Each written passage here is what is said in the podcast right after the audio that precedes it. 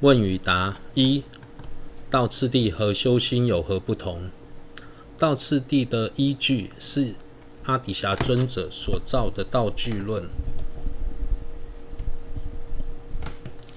在道具论中，以三个偈颂清楚地说明三种士夫的定义，以及追求的目标。现前的真上身，就近的解脱一切遍智。现今注释道次第的论著当中，最完整的是宗大师所造的《菩提道次第》。论中以三世道为架构，完整详细的说明成佛所应循的次第。在上士道，主要以七因果教授来介绍修持菩提心的道理。并加入吉天论师在入行论所说的自他换教授作为补充。自他自他相换修菩提心的法门，过去从阿底峡尊者至切克瓦大师之间都是秘密传授。此法搭配取舍，名为修心。修心最主要的依据。是吉天论师在入行论中所提到的自他相换教授。众多修心的论著中最完整也最具代表性的是切格瓦大师所造的《修心七义》。在这部论中，一开始就先提到初学诸贤前行，在修学自他换自他相换之前。先应具备前行四法：一、思维暇满意大；二、念死无常；三、业果及轮回的过患。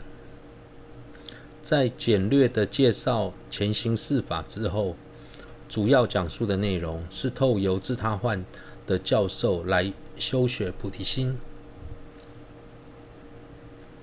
二、宗大师在造广论之后，又造了略论，其目的为何？对初学者来说，应该从何下手较为恰当？宗大师在略论当答：宗大师在略论中有提，然今人所说一切转修持者极稀少故，亦将。总摄所应修事，另著他论。大师知道，多数人无法将广论所说的全部内涵转为实修，所以摄取其中的精要而造了略论。两部论的传承略有不同，广论是以讲传为主，透由各种精要。正理详细说明道次第的内涵，略论则是以耳传为主，强调实修。两部论最大的差异在于毗婆舍那那个部分。广论当中介绍无自性的内涵时，特别强调了破四身的正理；略论则是广泛解释世俗谛。胜义谛两个的内涵，并以离一义的正理来阐阐释缘起性空的关系，所以这两部论有互补的作用。初学道次第时，可是可以先从安乐道论、集数道论或是列论等较为精简的论述开始下手。试着先掌握道次第的整体架构，如果有时间，再继续深学、深入学习广论，才不会因为广论的内容繁多，而在初学的时候产生了退心，或是无法收摄其中的道理，而不知道该如何实修。三。学习道次第时，有哪些需要特别注意的？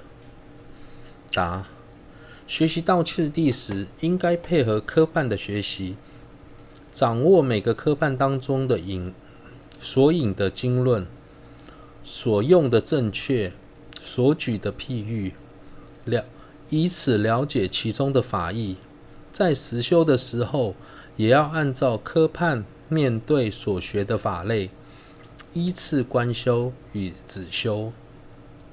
如果在闻思修时不依科判，而将所有的内容混杂一起，即便所思维的都是正法，也很难借此来调伏心绪。初学的时候，应该先概略的了解道次第的整体架构，之后再充实每个法类的内涵。逐渐加深加广。若只是钻研其中的某一法类，效果则是非常有限。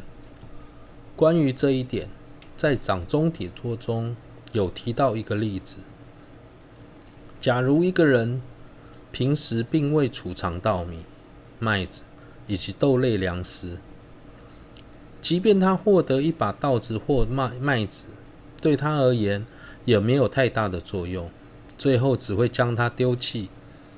同样的，如果自心当中道次第的架构不够完整，在阅读经论后就不知道该所将所学的内涵加入在哪一种法类来实修。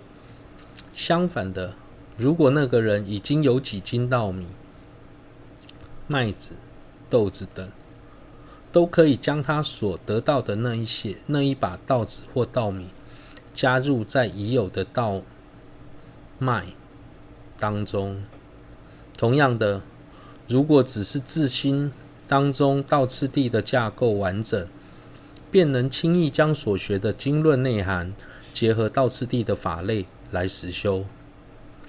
因此，心中道次第的架构完整，无论其内涵的深或浅。都能在实修后有显著的进步。四、何谓传承？答：所谓的传承，是指上师以口耳相传的方式将法传给弟子。佛陀在世时，只有经教传承，直接将法传给弟子。不需另加解释，所讲的内容就是心间现今我们看到的大藏经。但由于后人单凭经教传神无法理解法义，所以就有了引导传承。引导传承可以分为四种：一、讲说引导，是指上师详细地解释经论的内容。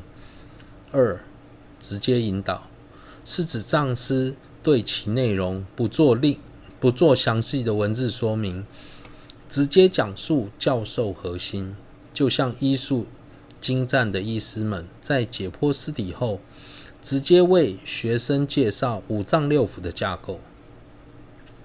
三、经验引导，是指上师以自己的经验设法让弟子掌握修行的关键。